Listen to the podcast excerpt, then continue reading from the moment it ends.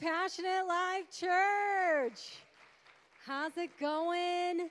My name is Don Thurber. I'm one of the pastors here. Welcome. I want to welcome everybody that has joined us online, anybody that might listen to our podcast during the week. We are so thankful that and blessed that you're a part of Passionate Life Church. Right now, we are in a, the beginning of a new series so excited for Rise Up. This is so, such a great title for the 21 day fast that we're in. God's rising us up in our spiritual disciplines and strength and things like that. Um, I, I am very different from your pastor, by the way.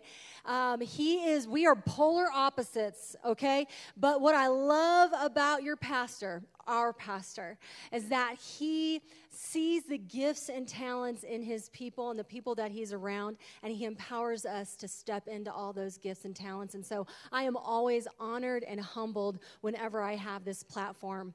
And for some of you, it's been a really long time since you've seen me, and for some of you, it's your first time. So this is exciting. Come on, somebody. I'm excited. It's been a while. So, the word for the year broken. When our pastor shared this word, I was one of the ones that said, Go back, go back, start over. Start over, okay? We, I did not like the word broken. And when I spent some time with the Lord for about an hour, and the Lord started speaking his goodness into me and what brokenness does and the blessing that comes from it, I was excited. And I'm excited today that through brokenness, He can be our rescue, our healer, our redeemer, and do all that He wants to do in us. But before we can be broken, we have to be completely surrendered and obedient to Him. And that's what we're going to be talking about today to rise up in obedience, complete obedience in God. So let's pray and get right into it. Thank you, Jesus, for this day. Thank you that you made this day for us. And we just say, Have your way in us, God, today. Have your way in our hearts and our minds. I pray that there would be a supernatural understanding to your word, that we would go deeper in relationship and who you are and who you want to be in our life. We thank you for that. Let it be all your words today and none of mine. In Jesus' name, Amen and amen. So, we're going to be in the Old Testament today. We're going to be in 1 Samuel 15. But before I get into the scripture, I want to unpack context. Our pastor loves research context and to give us an understanding of, of what we're reading and how that applies to our lives. I love it. And so, I want to give you some context about this chapter in 1 Samuel 15. So, this is the Old Covenant, the Old Testament. This is before Jesus came we had prophets. There were prophets that were appointed by God that God would come to and he would talk to and he would give a message for his people. Okay, so Samuel in this chapter is the prophet. He's the prophet that God would come speak to and give messages to for his people. And so in this same chapter, Saul is the king. He's the first king of Israel. Okay, and so Saul is the king, and God has a message for Samuel to give to Saul. So the message is Saul, I want you to go to the Amalekites. They have been disobedient. They have not been following me. They reject me. They are against my people. And so I want you to go to the Amalekites and I want you to wipe them up. I've already given, wipe them out. Wipe them up. Why, that too. Um, wipe them out and take them out and all their flocks, herds, uh, sheep, um, everything, their possessions, burn it all up, get rid of all of it. This is the command of the Lord. So Saul goes to the Amalekites and he does all that he asks, except he takes the king captive and he decides to keep some of the flocks and herds to sacrifice to the Lord. And so God was pretty upset. He was pretty upset with Saul. So he goes back to Samuel and he was like, Why did I pick this guy? I mean, he says that three times in the chapter. Why did I pick this guy? He is not obedient. So Samuel goes and finds Saul and Saul's all like, Yeah, I was obedient to the Lord. I did everything you asked. And Sam was like, No, you didn't.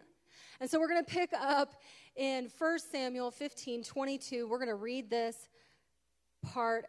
Samuel's reply to Saul when Saul comes to him. But Samuel replied to Saul, What is more pleasing to the Lord?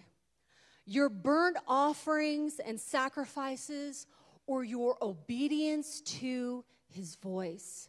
Listen, hey, when we see this in the scriptures, when it says listen with an exclamation point, we need to listen. Obedience is better than sacrifice, and submission is better than offering the fat of rams. So we learn this about the old covenant every time we take communion. The pastor takes us through this that the old covenant, what they had to do as Israelites, they had to bring a burnt offering to atone for their sins, basically to be in right standing before the Lord for, in order for their sins to be forgiven. And so in the old covenant, this was part of their practice. Sacrifice was a big deal. Okay? Is, is Samuel saying sacrifice is not a big deal? No. He's saying it's a huge deal because what the Israelites had to do was they had to bring their best. So, the best of their flocks and herds. The best that would provide for their family, they had to take their best and go to Jerusalem. Now, lots of them did not live in Jerusalem. So, think about this. They had to take the best that provided for their family, that they would breed for the strongest and the best for the rest of their herds pack up their things, pay money to travel, go to Jerusalem, stay in a hotel or an inn, pay more money for that, and then sacrifice their best to the Lord to atone for their sins. How important was that? That was a huge thing for the Israelites to do. But God is saying, what's more important? How much more important is that we listen to the voice of God? He's not saying that sacrifice is wrong. We should sacrifice, but sacrifice is the result of our personal relationship with Jesus. We start with this listening to his voice in every area of our life, and then the result is the sacrifice and the do. Even Paul says it's not by our works that we're saved, it's by the grace of God and relationship with him that we're saved. So Samuel is taught, he's speaking straight to the heart of Saul in this moment. He's like, it's not about works, it's not about your opinion. God's word and his voice is above your opinion. It's above your preferences. It's above what you think is good and right. We need to be completely obedient to his voice. And that's what God's speaking to us in this scripture. Obedience, listening to his voice is more important. What's better? Listening to his voice is above the sacrifice, and the sacrifice is still important. It's still important. Saul doesn't get it. God's word is above his opinion. This is what God's speaking. Partial obedience is still disobedience. Partial obedience is still disobedience. God told Saul to completely ravaged the whole Amalekites, and he decided to do it his way. And when God speaks to us and he says, Don't lie, yet we twist the truth a little bit to protect ourselves and those that are around us.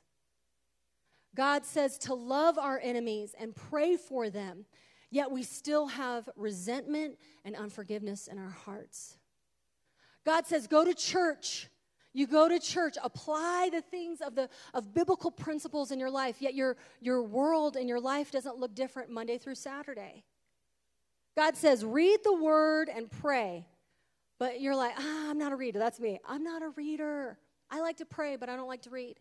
Partial obedience is still disobedience. God doesn't want just a little bit of our hearts. He doesn't want just portions of our lives. He wants all of us. Complete surrender and obedience to what God speaks to us. That is the heart of God, to have that deep relationship. God is asking for all of us. Proverbs 3 5, this is my favorite proverb. Trust in the Lord with all. Everybody say, with all. With all your heart. Do not depend on your own understanding. Love that. God is asking us to trust us with all our hearts, not just a par- partial of our hearts, a portion of our hearts or lives, but all of it. And do not depend on your own understanding. I love the second part of this verse. We can't rationalize obedience sometimes. We can't understand why He's asking us to do what he's asking us to do. We can find confirmation. We can look in the word, in the scriptures about what God says. We can seek godly counsel. We can be sitting here in a service and God confirms or speaks something that he's already been speaking or confirming in your life. But sometimes we can't rationalize or understand what God is saying. We won't always understand. An example is it was uh, the second year of, of Andrew and I's marriage we had gotten married in Florida and then moved to Phoenix, Arizona. We had amazing jobs. God opened the door for government and corporate jobs. We were uh, making good money. We had just gotten raises. Super exciting. We're like, man, we're starting to, to do this thing, and, and God's blessing us. And in the midst of that, the Holy Spirit speaks to Andrew and I and says, I want you to sell everything, quit your jobs, load up two of your cars, move back to Florida, live with your parents in a 10 by 10 room. And that did not make sense to us. It didn't make sense at all. But as we prayed and as we sought the Lord and got into His Word, and we just felt this peace and excitement. When it's the Lord, He gives you this peace and excitement. He confirms and so we were pumped. We were like, let's go. We are ready. And so we obeyed God, but we obeyed God and rushed his timing. So, in the midst of that, we're not understanding, but we, we, we're doing it, and we go and we leave five months earlier than we should have. How do I know it's five months earlier than we should have? Because we still had a lease at our apartment in Phoenix for five more months. And we were like, you know, we'll find somebody to cover that. We'll have somebody move in and it'll be all taken care of. But that didn't happen. We just le- left. And, and, and that first five months, that first five, this is how I know we rushed obedience. And this was partial obedience. We rushed it. That first five months was hard. Okay? Just saying. It was very hard the five months. We struggled getting a job. We struggled in our marriage. We struggled in relationships. We struggled. We were mad at the apartment complex. We didn't want to take responsibility for it, by the way. We did not want to take responsibility for us rushing God's timing. We started to blame the apartment complex. Oh, I can't believe them. And, and now we're in more debt. We, got, we owe them this five months. And we look back, you know, there's consequence to us doing this partial obedience. There was consequence. So the, the first five months, and then right at that five month mark, this is crazy, right at that five month mark, we got jobs, we started paying bills, we started to thrive. It was just, it was crazy because God didn't, he, his perfect timing, he's in the details. We have to hone in on that relationship and voice of God and listen and obey to every detail, not just a, a partial part of what he's saying, but the wholeness of what God's speaking to our lives. And so, we moved out there, we got our jobs, and, and, and God uh, blessed us for our obedience. What we didn't know at the time, our plan was we were going to start a real estate business, and God was going to flourish us, and that was the reason why He called us back out to Florida. But as we look back, none of that happened. what happened was we got plugged in and planted in a life giving, beautiful, thriving church that taught us, that sharpened us, brought us up into the biblical principles that we need to grow in in order to be where we're at right now. God called us to be a part of that church because if it wasn't for the uh, being a part of that church, we would not be right here at Passion Life Church. He was lifting us up and rising us up in obedience so that we could grow in the, into the man and woman that God called us to be. And so, how, how important is obedience and how important is it that God would call us to leave everything that we thought was what he had for us in order to be planted in the house of God. How important is the house of God to him? How important is it? And so we lived in that partial obedience. We had to reap the consequences, but God still blessed us anyways. There's always a God reason for what he speaks. We don't understand the moment, but he's in the details. He always speaks through the word, through confirmations, it, it's not rushing obedience, but being exactly in His will. So, another example uh, we were living with my parents. We were about a year um, and a half or so, maybe about a year into living with my parents. and living in the 10 by 10 room, trying to get out of debt, paying off debt, saving money. And the Lord speaks to Andrew and says, Empty out all of your savings and pay off all your debt. Now, let me give you some insight to our pastor. He is a saver. He is a saver.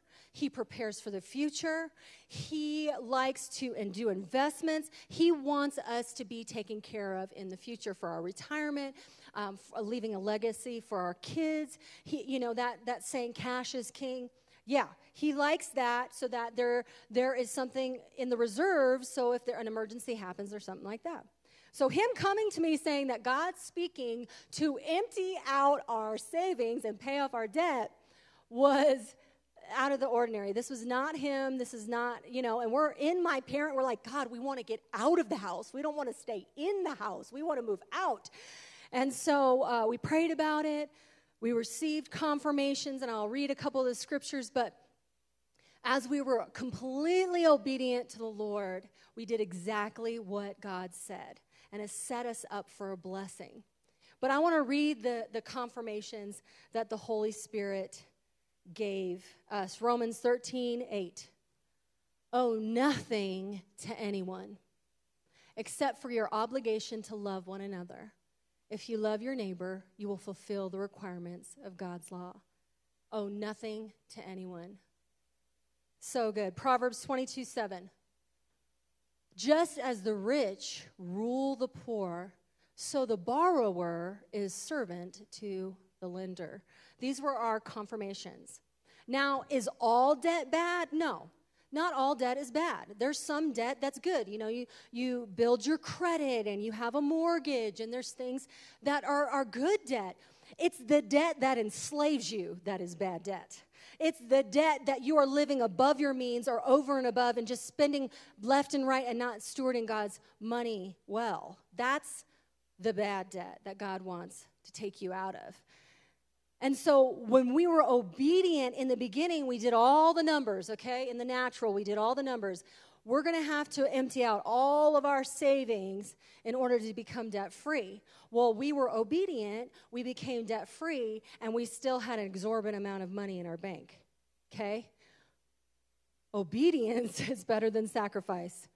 Because when we listen to God in the natural, it does not look, you can't rationalize God's supernatural. He blessed us in, in measure when we were obedient to Him. And what was cr- crazy for us is not even a couple months later, we qualified because we became debt free and because we had that money in the bank.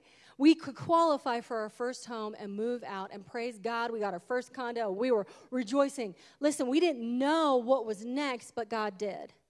He wanted our whole hearts. He wanted, uh, he wanted to know that we could listen to his voice in the little before he entrusted us with the big. He's a good father.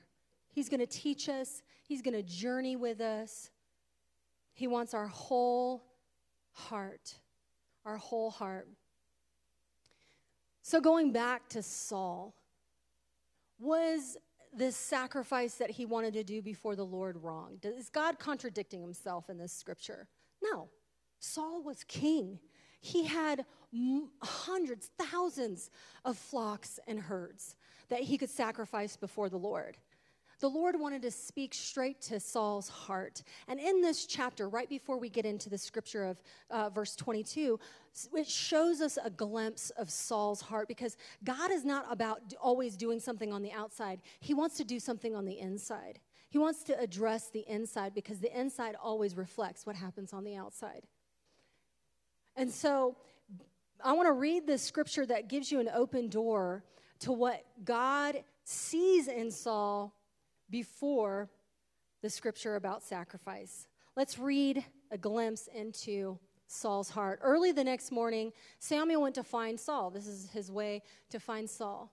Someone told him Saul went to the town of Carmel to set up a monument to himself. Then he went on to Gilgal. He set up a statue for himself.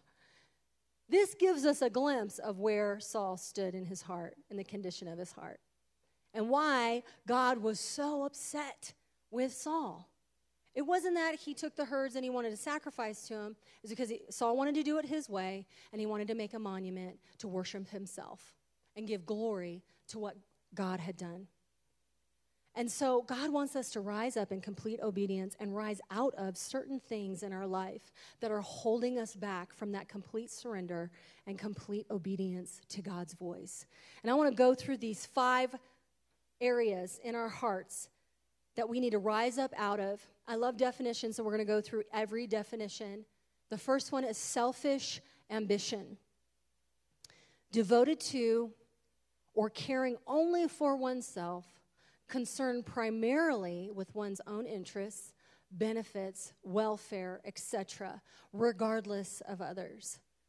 God wants us to rise up out of selfish, selfish ambition because when we're obedient to Him, it's about God and Him pouring through us to others. It's not about our own opinion, our own agenda, what we want. We focus on God. We need to rise up. And these are spirits that attack us. The selfish ambition, we need to be aware of these things so that we can combat them with the heart of God and being obedient to everything He tells us to do. We need to rise up out of selfish ambition. The second one is pride. Pride has been defined as a feeling of deep pleasure or satisfaction in an achievement, an accomplishment, or in someone else or something else, but it's also been described as conceit, egotism, vanity, vainglory, all over one's own appearance or status in life, and not just something that's been accomplished. God wants us to rise out of pride. He wants to come, us to come before Him with a humble heart. Because pride, in the scriptures, it says there's pride before a fall. There's a reason why.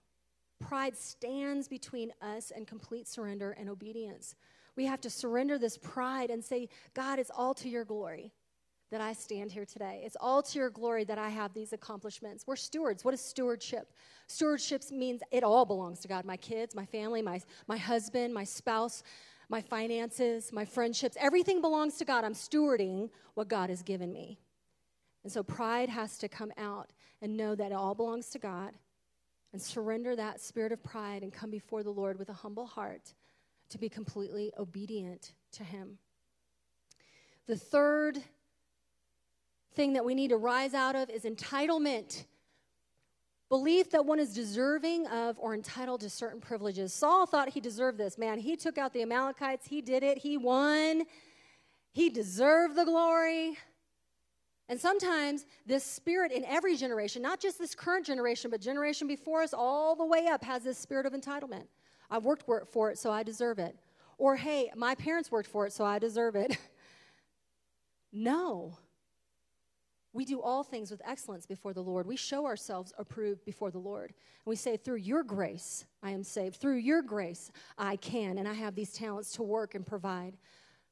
It's through your grace that I'm alive because you're the creator, I'm not. This spirit of entitlement we need to rise up out of and be humble, humble before the Lord and allow that complete obedience. The next one is control, to have power over. I, I'm, I like control. I like control. I like to control the things I can. See, I, I, I, know about the surrender. Okay, I'm submitted to you, God, but I have control over cleaning my house. I have control over organizing. I have control over certain things that I love. Control is fun, but we need to release control in order to have complete obedience and say, I don't have to rationalize or understand.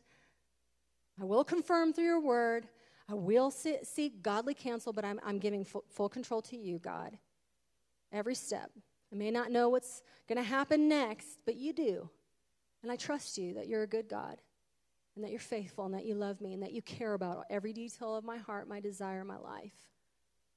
And that you're there. We need to, we need to release the control rise up out of control. The last one is self preservation. Woo! Preservation of oneself from damage or hurt. And this leads us back to the word of the year broken. Why did I not like this word? Why did a lot of us not like this word in the beginning? Self preservation. And sometimes self preservation is good. It's not a bad thing. But when it comes to rejecting this brokenness that God wants to do in our life, it is bad. The enemy uses it to, to isolate us and to hide because we don't want God to be in the spaces and places in our hearts that we've hidden away, that we've locked away, that are in Pandora's box. We don't want God in there because it's painful. There's pain in the process of brokenness.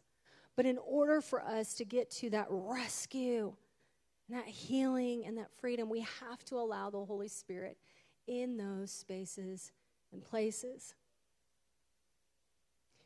We need to welcome him into the, our heart and make him Lord of that, our hearts. Let him make a home in our hearts in every area, not just portions or partially, but every area. He's asking for it all. Complete obedience. What's better? Listening to God's voice or sacrifice? He wants to make a home in our hearts, but we have to welcome him there. We have to, we have to say yes.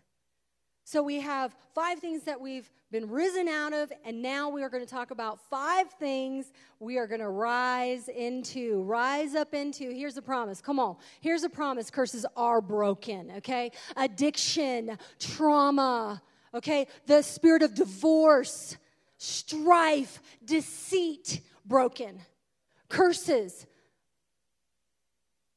broken off of you. That is the promise when we are completely surrendered and obedient to God. Curses are broken, families are restored, marriages restored, kids and grandkids coming back to the Lord. Families that have been torn apart are come and there's reconciliation. This is what happens when we are completely surrendered to God.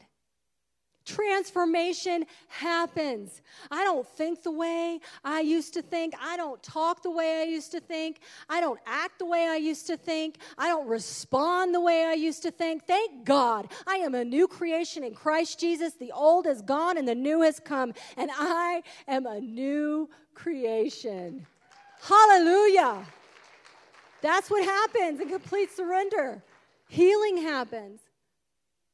The things that you never thought would go away, the depression, anxiety you thought would never go away, the thoughts that you never thought would go away, the memories that used to always tear you down, the regrets that always brought shame and guilt, gone.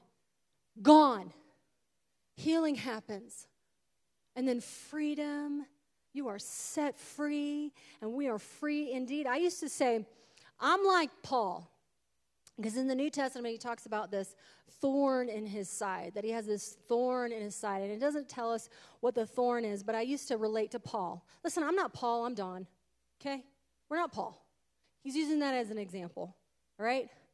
I was basically saying, Jesus, you died on the cross for everybody else but me. When I say I'm just going to live with this forever, what you did on the cross was for everybody but me. No, God wants to set us free from everything. And freedom doesn't say that the enemy is not going to attack you because he's going to attack you. The freedom doesn't say that you're not going to have temptation. You're going to have temptation. The enemy wants to kill, steal, and destroy your life. What freedom says is he will not win. Freedom says you are an overcomer. Freedom says you're not striving for victory, you're standing and walking and living, thriving in victory. That's what freedom says. Jesus died on the cross for you and for me.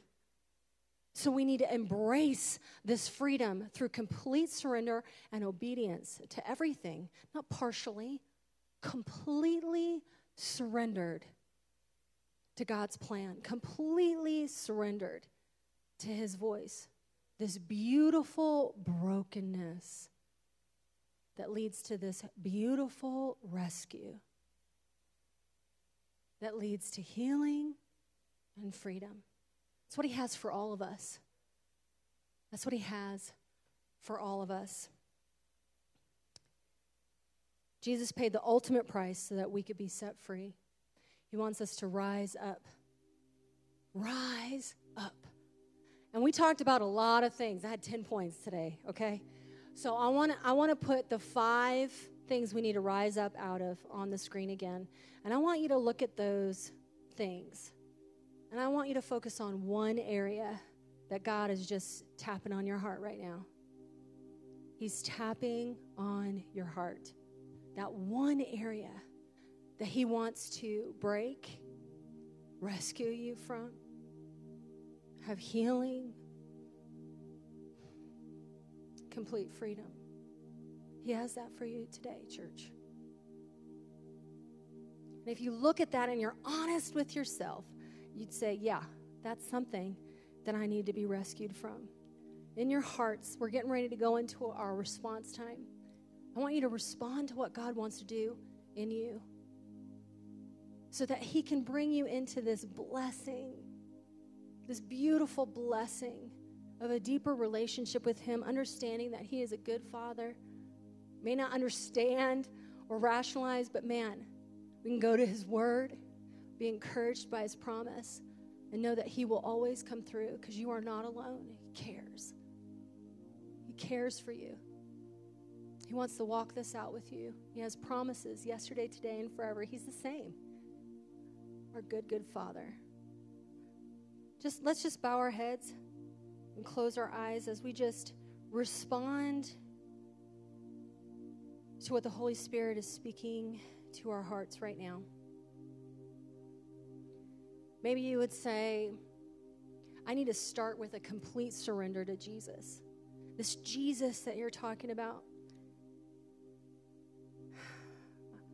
Maybe it's your first time, or you need to rededicate your life and surrender to the Lord.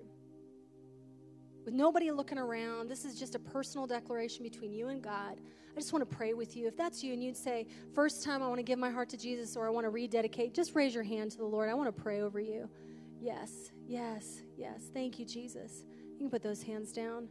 And if we, you would all repeat this prayer and everybody else repeat this prayer after me as we help those make the greatest decision of their lives. Say, Dear Jesus, thank you for what you did on that cross. Forgive me of all my sins come into my life and be Lord and King. And I choose today complete surrender and obedience to you for the rest of my life. In Jesus' name we pray. Amen and amen. Come on, let's give a hand clap for those making that decision. Let's rise to our feet as we go into our response time.